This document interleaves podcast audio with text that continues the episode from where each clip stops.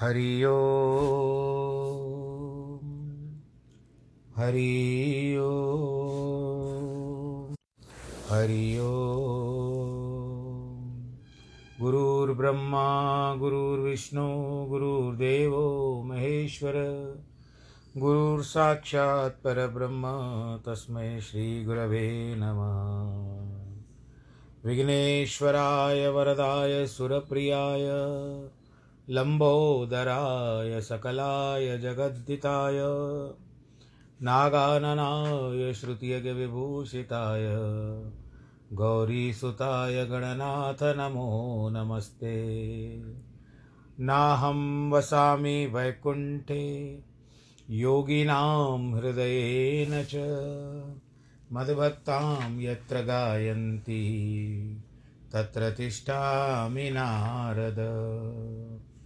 जिस घर में हो आरती, चरण कमल चितलाय तहाँ हरि वासा करे ज्योत अनंत जगाए। जहाँ भक्त कीर्तन करे, बहे प्रेम दरिया। तहाँ हरि श्रवण करे, सत्यलोक से आए। सब कुछ दीना आपने, भेंट करूँ क्या नाथ? नमस्कार की भेंट लो। जोड़ू मैं दोनों हाथ, जोड़ू मैं दोनों हाथ, जोड़ू मैं दोनों हाथ। शान्ताकारं भुजगशयनं पद्मनाभं सुरेशं, विश्वाधारं गगनसदृशं मेघवर्णं शुभाङ्गं, लक्ष्मीकान्तं कमलनयनं योगिवृधानगम्यं वंदे विष्णुं भवभयहरं सर्वलोकैकनाथं। मङ्गलं भगवान् विष्णु, मङ्गलं गरुडध्वज, मङ्गलं पुण्डरीकाक्ष मङ्गलायस्तनो हरि सर्वमङ्गलमाङ्गल्ये शिवे सर्वार्थसाधिके, शरण्ये त्र्यम्बके गौरी, नारायणी नमोऽस्तु नारायणी नमोऽस्तु नारायणी नमोऽस्तु ते श्रीकृष्णगोविन्द हरे मुरारे, हे नाथ नारायण वासुदेव। श्रीकृष्णगोविन्द हरे मुरारे, हे नाथ नारायण वासुदेव। हे नाथ नारायण वासुदेव। श्रीनाथ नारायण वासुदेव।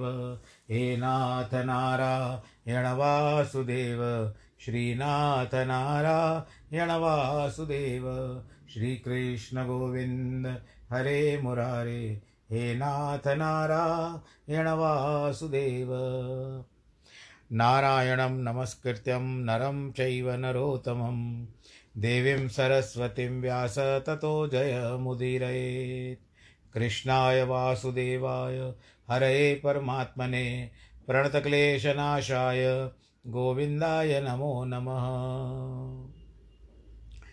सच्चिदानन्दरूपाय विश्वोत्पत्त्यादिहेतवे तापत्रयविनाशाय श्रीकृष्णाय वयं नुमः।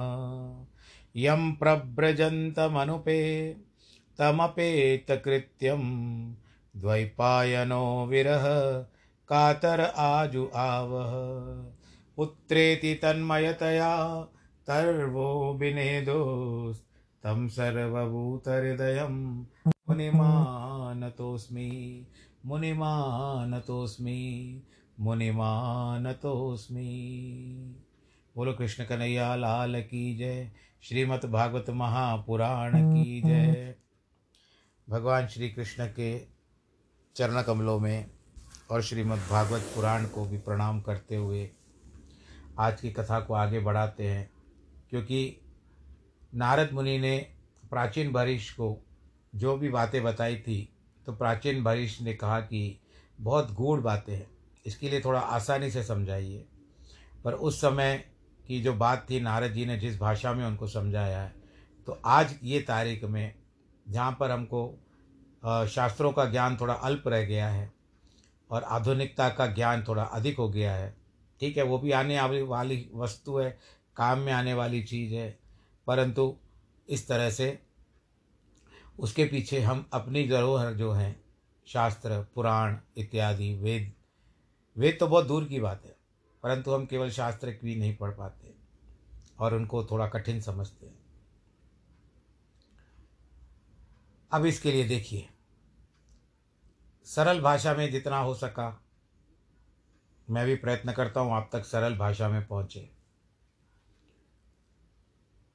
इसके लिए हृदय में चिंतन करने से जिस समय भगवान आत्मा से भावित जिस पर अनुग्रह करते हैं, तब पुरुष जगत के व्यवहार और कर्म कांड को त्याग, वेद मार्ग में लग जाता है।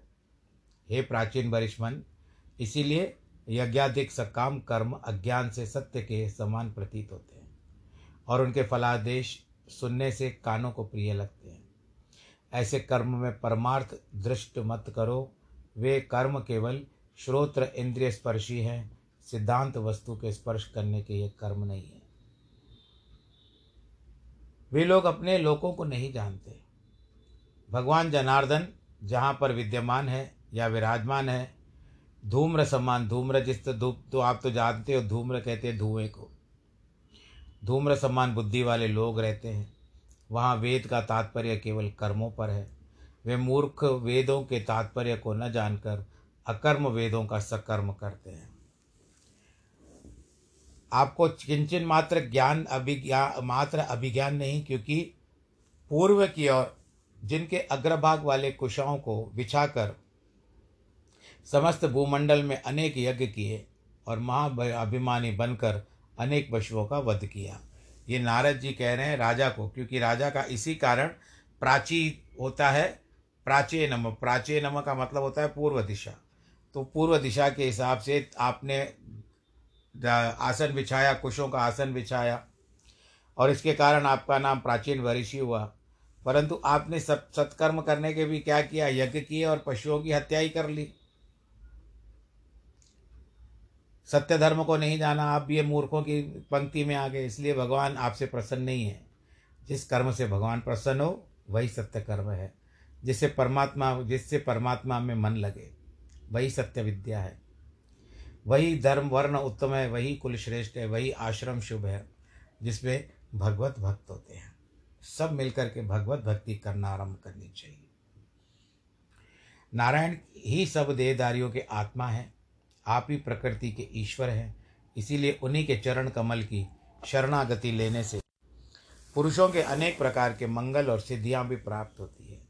हे भगवान, सबके प्रियतम आत्मा है। उनकी भक्ति में किसी प्रकार का अणुमात्र भी भय नहीं होना चाहिए। जो लोग इस प्रकार परमेश्वर को जानते हैं, वे ही जगत में विद्वान हैं। जो पुरुष विद्वान है, वे ही गुरु हैं। और वे ही भगवान हैं। नारद जी कहते हैं पुरुष श्रेष्ठ तूने मेरे कहे हुए इतिहास को जो स्पष्टार्थ पूछा, वह मैंने भिन्न भिन्न कर तुझसे कहा। अब मैं यह गुह्य सुंदर वार्ता तुझसे कहता हूँ, जो इस विषय पूर्ण निश्चय की हुई है। तुम मन लगा करके सुनो। एक और प्रकार से जीव का वर्णन करते हैं, सुनो। तुच्छ पदार्थ का चरने वाला मृग पुष्पोद्यान, स्त्री, साथ उसी में मतवाला हो रहा है। ब्राह्मण घरों के गाने से उसको कान लुभा रहे हैं। मतवाला हो रहा है। सम्मुख भेड़िए के समान दिन, पक्ष मासादिक काल के विभाग, तेरी आयु भक्षण करने के लिए उपस्थित है, तू उसको नहीं जानता। और बैठा आहार विहार करता है। पीछे व्याध रूप काल, धनुष, व्याध कहते शिकारी को धनुष बाण लिए, तेरे हृदय को वेदन करने के लिए बैठा है। अब तुझको अपने आत्मा का विचार करना चाहिए। पुष्पों के समान जिनके धर्म ऐसी स्त्रियों के शरण रूप पुष्प वाटिका में, पुष्पों की मधुर गंध से सदृश अत्यंत तुच्छ होकर कर कर काम कर्म के फल से उत्पन्न हो। काम सुख लव मात्र, जीव के स्वाद, बस काम भोग भोगने में आनंद। स्त्री पुरुष दोनों उन विषयों पर मन लगाकर ब्रह्मणगण के सुंदर गीत की नाई अति मनोहर, वनिता आदि जनों के संभाषण करने में अत्यंत लोभित हो जाते हैं, जिसका मन, कान, ऐसा ये जीव कुछ न समझकर घर में भेड़िए युद्धवत मिल करके आयु को हरण करने वाले हैं। दिन रात काल के लव विषय उनको कुछ न समझकर घर में विचरे, विहार करे, पीठ की ओर नहीं दिख पड़े, ऐसे प्रवर्त एक वधिक रूप यम धर्मराज व हृदय में बाण मारकर जीव का भेदन कर देता है, यानी जीव खत्म। ऐसे उस आत्मा जीव को, हे राजन, उसका हृदय भिन्न हुआ, ऐसा देखने में तुम योग्य हो। तुम इस प्रकार अपनी चेष्टा, उस मृग के सदृश विचारो और इस बात का विचार करके अपने मन में, मन को हृदय से आकर्षित कर और सब बही वृत्तियों को, यानी बाहर की एक्टिविटी जो तुम्हारी है, उनको रोक लो। परंतु इस गृहस्थाश्रम को त्याग कर, जिसमें नीच कामी पुरुषों के यूथों की बात है, जो कि भगवान प्राणियों की रक्षा करने वाले हैं, उनको प्रसन्न करो। इस प्रकार अनुक्रम करके सब के सब विराम करें। प्राचीन वरी बोले कि हे ब्रह्मन, हे नारद जी जो आपने कहा, वह मैंने सुना, विचारा। परंतु उस बात का यह उपाध्याय, जो मुझको कर्म उपदेश करते हैं, क्या वे नहीं जानते थे? और जो जानते थे, फिर उन्होंने मुझसे क्यों नहीं कहा? नारद जी कहते हैं, इन विषय रूप अध्याय में जो असंभावना रूप है, वह ईश्वर, मैं ईश्वर हूँ, वह नहीं, यह मेरे मन में बड़ी भारी संशय था। वह आपके अनुग्रह से सब कट गया। इस प्रकार एक दूसरा संदेश और है, जहाँ इंद्रियों की वृत्ति नहीं जा सकती और ऋषि लोग भी उसमें मोहित हो जाते हैं, वहाँ और दूसरे की क्या सामर्थ्य है? जिस देह से पुरुष इस जगत में कर्मों को करता है, देह को यहाँ छोड़कर परलोक चला जाता है। वहाँ जाकर दूसरे शरीर से इन कर्मों के फलों को भोगता है। वह मुझको यह संदेह है कि इस देह के किए हुए कर्म दूसरे देह से किस प्रकार भोगे जाते हैं। यह बात वेदवादी लोग सदा कहते रहते हैं कि आप भी पहले कह चुके हो कि पुरंजन जो कर्म किए थे, उसका फल मरने के पश्चात उसको अगले जन्म में मिला। वह आपका कहना सत्य है, परंतु इसमें मुझको बड़ा संशय है, क्योंकि कर्म करने वालों को कर्म का फल मिलना चाहिए, परंतु दूसरे शरीर के किए कर्मों को भोग के, दूसरा शरीर भोगे यह कहना आपका किस प्रकार संभव संभव नहीं।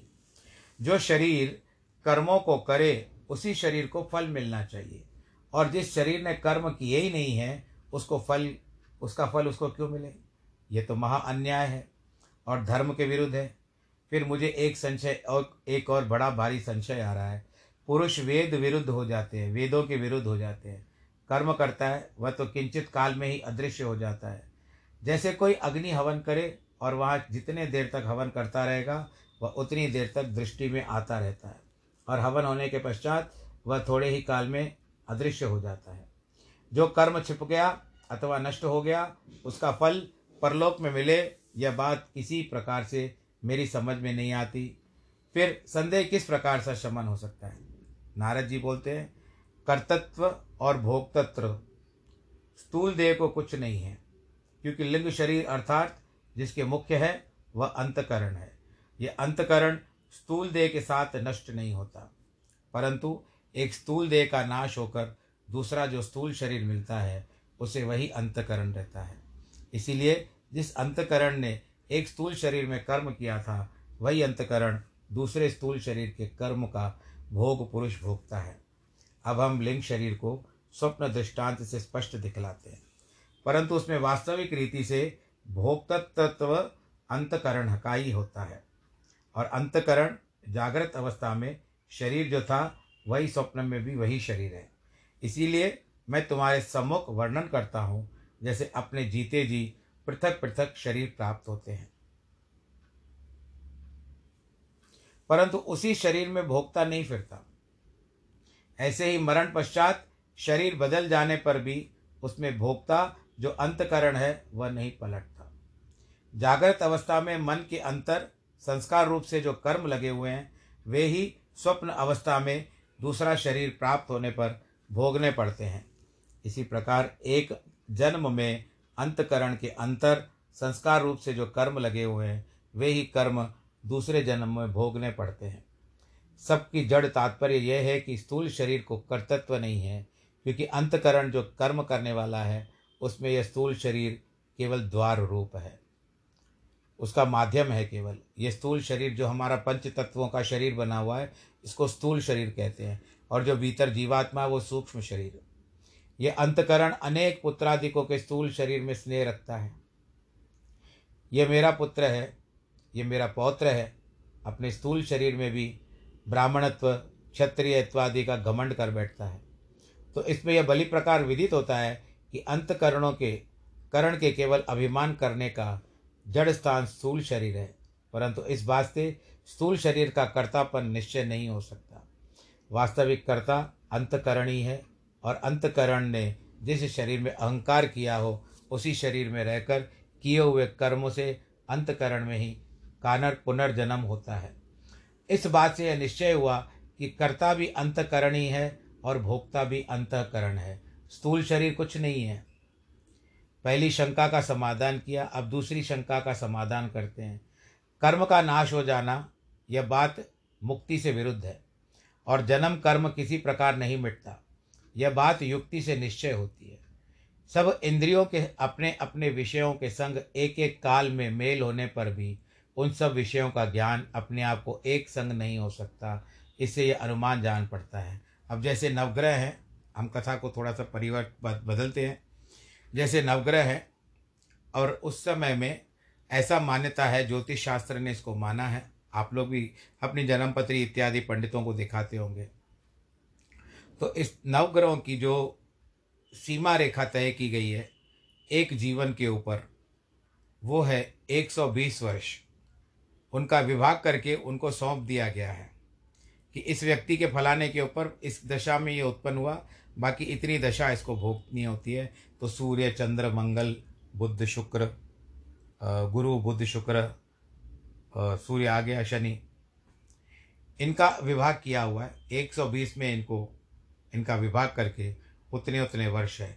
जैसे अगर एक राशि पर सूर्य आ जाए तो वो केवल छः वर्ष तक का रहता है। फिर चंद्रमा दस वर्ष का होता है, मंगल सात वर्ष का होता है, और उसके बाद बुद्ध आता है सत्रह वर्ष का होता है, गुरु सोलह वर्ष का होता है, शुक्र बीस वर्ष का होता है, और उसके पश्चात हम अगर आगे चलें, बीस वर्ष के पश्चात हम फिर शनि की ओर चले तो वो उन्नीस वर्ष का होता है।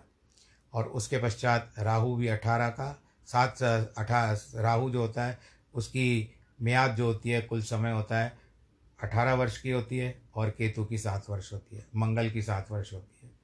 तो ये ग्रहों का विभाग है। उनको उतनी दशा, उतने समय में हर एक व्यक्ति के ऊपर अपना असर डालने की रहती है। जिस तरह से पंडित लोग आपको कहते हैं कि आपको शनि चल रहा है, आपको राहु चल रहा है तो वो दशा होती है।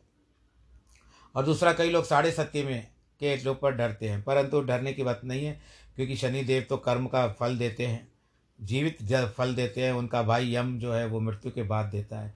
परंतु शनि देवता जो है वो जीवित देते हैं। और अगर आप अच्छे कर्म करोगे, अच्छे कर्म करने के बाद प्रभु चिंतन भी करोगे तो शनि आपको कोई साढ़े सत्ती का भय नहीं देगा। इस बात को आप नोट, विचार करके और विश्वास करके साथ चलिए। मेरे साथ चलिए आप। इसी कारण जब तक चित्त की वृत्तियाँ भी एक एक काल में उत्पन्न नहीं होती, परंतु अनुक्रम से होती है। इस बात से अनुमान होता है। बचपन में यदि बालक का जन्म होता है धीरे धीरे बड़ा होता है तो बचपन में उसके खेल खिलौने की वृत्तियाँ ज़्यादा रहती है। वो उस समय हम, जब हम लोग बच्चे थे, उस समय में खेल खिलौने वाली बातें थी। आजकल के बच्चों में बिल्कुल परिवर्तन है। आपको जो मोबाइल बनाने नहीं आता हो, सेट करना नहीं आता हो, बच्चे आपको दो क्षण में बना के देंगे, पापा, इसका ऐसा करो, मम्मी, इसका इसका इसका करो, ऐसे आपका मोबाइल बन जाएगा। इतना एम लो, इतना के निकालो। इतना आप डिलीट करो, इतना ऐड करो। ये सब बच्चे अच्छी तरह से सीख गए हैं। तो आजकल इलेक्ट्रॉनिक गेम्स हैं। वो खेल नहीं है जो हम लोग आते थे, खिलौने वाला आता था आया रे खिलौने वाला खेल, खिलौने लेके आया रे वो खिलौने का ज़माना गया और आज खेलते हैं तो मोबाइल पे खेलते हैं, गेम्स खेलते हैं, बोलो नारायण भगवान। तो बच्चों की वृत्ति वैसे ही, और बच्चों की वृत्तियों के पश्चात ये जब हमारे समय की बात थी, फिर जो सोड़ा सयाना होता है तो उसकी वृत्ति बदल जाती है। और बड़ा होता है तो वृत्ति बदल जाती है। इसी तरह बुढ़ापे तक वृत्तियाँ बदलती रहती है। एक काल में तो उत्पन्न नहीं होती, हर एक काल में अलग अलग वृत्ति रहती है।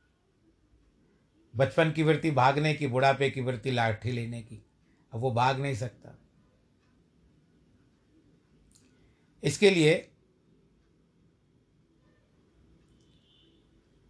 पूर्व संबंधी कर्म किए प्रकार विनिष्ट नहीं हो सकता, परंतु अवशेष रहता है। हे राजन, इस वर्तमान शरीर से किसी काल में किसी स्थान पर किसी प्रकार का स्वरूप पदार्थ अनुभव से नहीं आया तो कभी देखने में नहीं आया। और सुनने भी नहीं आया हो। उसी प्रकार का, उसी स्वरूप का किसी काल में स्वप्न और प्रयोजन में अपने मन में आता है।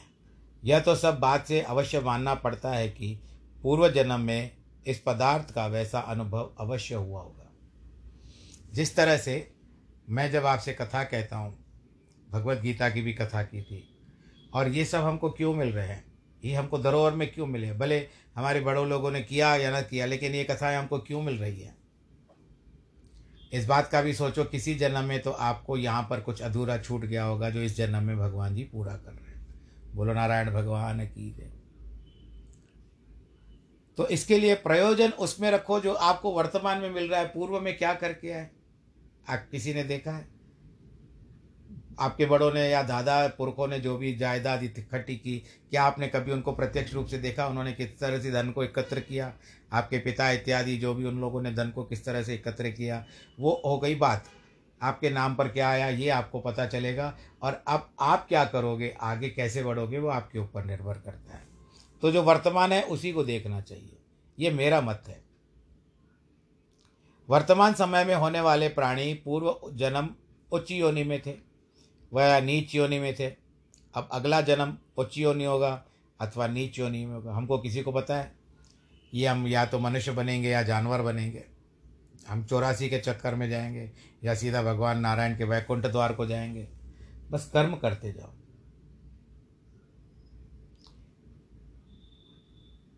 इसीलिए विषय में मनुष्य अनेक अनेक प्रकार के तर्क वितर्क करते पूर्व जन्म में देखी हुई वस्तु इस जन्म में स्वप्न में देखने में आती है तो वस्तु किस काल में देखने योग्य नहीं है? फिर वह वस्तु स्वप्न में कैसे दिख सकती है? स्वप्न में तो कभी पहाड़ और कभी समुद्र दिखाई देते हैं कभी कभी दिन में तारे भी दिखाई देते हैं। कितना प्रयत्न करता है मनुष्य, परंतु पार नहीं पा सकता। इसका प्रत्युत्तर है कि समुद्र तो पृथ्वी पर है और तारा रात्रि में है। अपनी कटी हुई भुजा, शीश का प्रतिबिंब पानी तैलाधिक देखना ये यथार्थ है, जैसे कंस को पता चल रहा था अंत समय में। यह पहाड़ के शिखर रूप, स्थल का, दिवस रूप, काल का और संग्राम में क्रिया का जो भेद है, वह केवल निद्रा आदि का दोष है, यह मानना अत्यंत सुगम है, परंतु पूर्व जन्म को न मानकर इस जन्म में न हुआ, वही स्वप्न दिखाई देता है।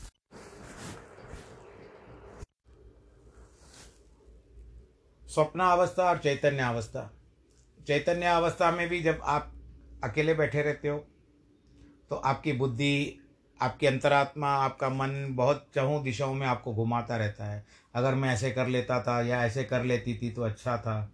अगर आज मैं ये कर लेती थी या ये कर लेता था तो इस तरह से। तो ये वृत्तियाँ आपकी बदलती रहती है, बदलती रहती है और आपको किसी बात पर सोचने को मजबूर कर देती है। स्वप्न में सोते हो तो स्वप्न में सोने का भी कारण होता है। कई कई ख्याल ऐसे होते हैं जो कभी कभी जो हमने किसी को देखा भी नहीं हो, ऐसे व्यक्ति हमारे दृश्य में आ जाते हैं स्वप्न में। फिर हम लोग सोचते हैं इसको कहाँ देखा है। कभी कभी ऐसा कोई दृश्य आ जाता है, उस समय तो वो हो गया सपना, लेकिन कई वर्षों के बाद फिर वही दृश्य हमको दिखता है तो आपको ऐसी अनुभूति होती है, भास होता है, या भास होता है कि इस दृश्य को हमने पहले कहीं देखा है, वो देखा होगा अपने स्वप्न में। तो कुछ शक्तियाँ हैं जो कराती हैं। एक बात और मैं कहना चाहूँगा गुरु जी ने मेरे बताया था कि यदि आपको निरंतर बुरे सपने आते हों रात रात को कभी कभी कई लोग नींद में भी चिल्लाते हैं। उनको भयानक सपने आते हैं। तो उसका अर्थ ये नहीं है, आप केवल एक बार अपने उधर की औषधि ले लीजिए।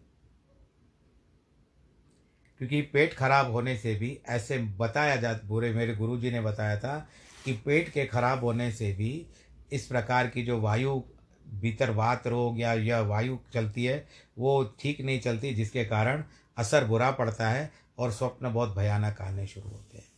तो आप किसी भी तरह से, यदि आपको उधर रोग है, कोई पेट की तकलीफ़ है तो डॉक्टर को अवश्य दिखाएँ। बार बार एक से कहते एक एक से कहते हुए मत कहो कि मुझे बुरे सपने आते हैं, मुझे ये होता है, मुझे वो होता है। इन सब बातों का त्याग कर दो और अपने आप को अच्छी तरह से चलाओ। स्वयं डॉक्टर के पास जाओ, बताओ कि इस तरह से मुझे उधर पीड़ा है, वो भी चेक करेगा, कुछ अगर उसको कुछ मन में संदेह होगा तो स्कैन करवा लेगा, उसमें आपको बात पता चल जाएगी क्या गड़बड़ है। आजकल तो सब सरल है, विज्ञान के कारण। तो इसीलिए जिनकी प्राप्ति न हो तो दोनों पक्ष के समान है, इसलिए प्रतिपक्ष वाले तर्क करना संपूर्ण अयोग्य है। जो पुरुष महादरिद्र हो, वह भी कभी सपने में अपने आप को चक्रवर्ती राजा के समान देखता है। कई लोग बोलते पंडित जी, हमने ऐसा देखा था, रात को स्वप्न में ऐसे देखा था, इस तरह से किया था। ये सारी सपने की बातें हैं।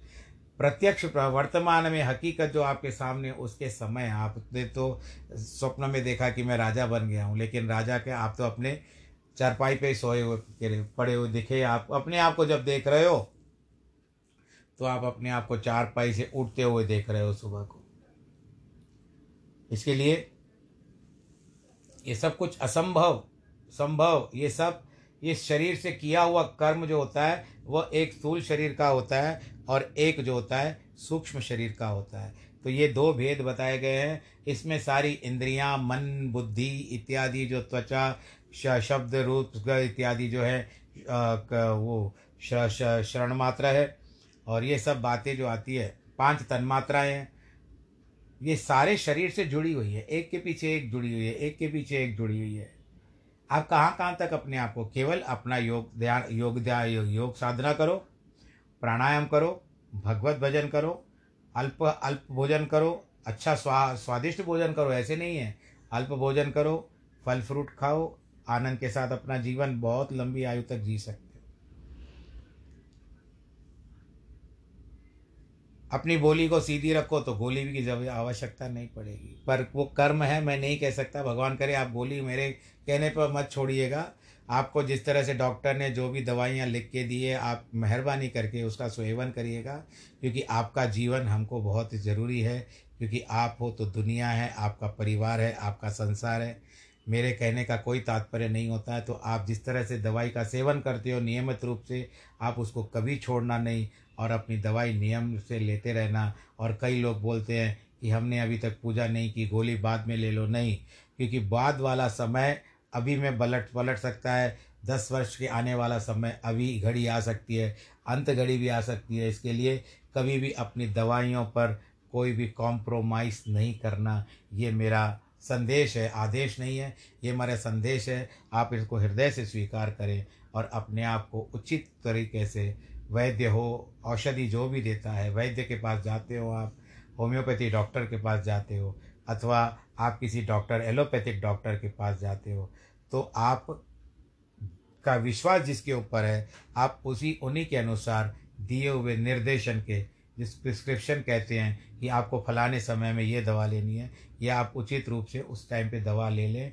और पर, प्रभु कीर्तन, नाम सिमरन, जब भी समय मिले, एक घड़ी, आधी घड़ी आदि ते पुण्यात सन समागम हरि कथा कटे कोट अपराध तो ये बातें जो बताई गई कि पाँच तत्व का शरीर है और इस ये बहुत दुर्लभ है, मनुष्य जीवन चौरासी को काटने के बाद मिलता है। फिर ये सारी बातें जो होती है, ये सब होते होते फिर कहाँ न कहाँ भटक जाता है। इसके लिए सब का त्याग करके भगवान श्री कृष्ण ने भी जैसे भगवत गीता में कहा है कि जब तुमको समझ में ना आए तो मेरी शरण में आ जाओ कि सर्वधर्मान परित्यज मामेकम शरणम ब्रज अहम तुम सर्व पापे व्यो मोक्षिष्यामी माँ शुच। तो आज की कथा का प्रसंग यहाँ पर समय समाप्त हो रहा है। आप सब लोग आनंद के साथ रहिए, खुशी के साथ रहिए, अपने परिवार के साथ रहिए। अब इस समय तो लॉकडाउन हैदराबाद में चल रहा है। आपके शहर में जहाँ जहाँ पर आप लोग सुन रहे हो, आज की जो मैं वेला बता रहा हूँ, ये किसके कानों में कब भी पड़ेगी मुझे पता नहीं है। लेकिन अभी तो मैंने वर्तमान में कह दिया। तो जब भी सुनो आप अपना ख्याल रखो, आनंद के साथ रहो, परिवार के साथ खुश रहो। ईश्वर ने जो आपकी ये धरोहर दी है, आपकी दे दी है, उसका उचित रूप से सदुपयोग करो। ईश्वर का ध्यान करते करते संसार में अपने जीने का एक अच्छा मार्ग बनाओ। परिवार को भी अच्छे संस्कार और बच्चों को विशेष करके अच्छे संस्कार सिखाओ। करोना काल में आप लोग ध्यान रखें। बार बार दोहराता हूँ, फिर भी कहता हूँ, आप लोग ज़रूर ध्यान रखिएगा। वैवाहिक वर्षगांठ है, जन्मदिन है, उनको बहुत बहुत बधाई। ईश्वर आप सबको सुरक्षित रखे। सर्वे भवंतु सुखिना सर्वे संतु निरामया। सर्वे भद्राणी पश्यंतु माँ कश्चित दुख भाग भवेद नमो नारायण।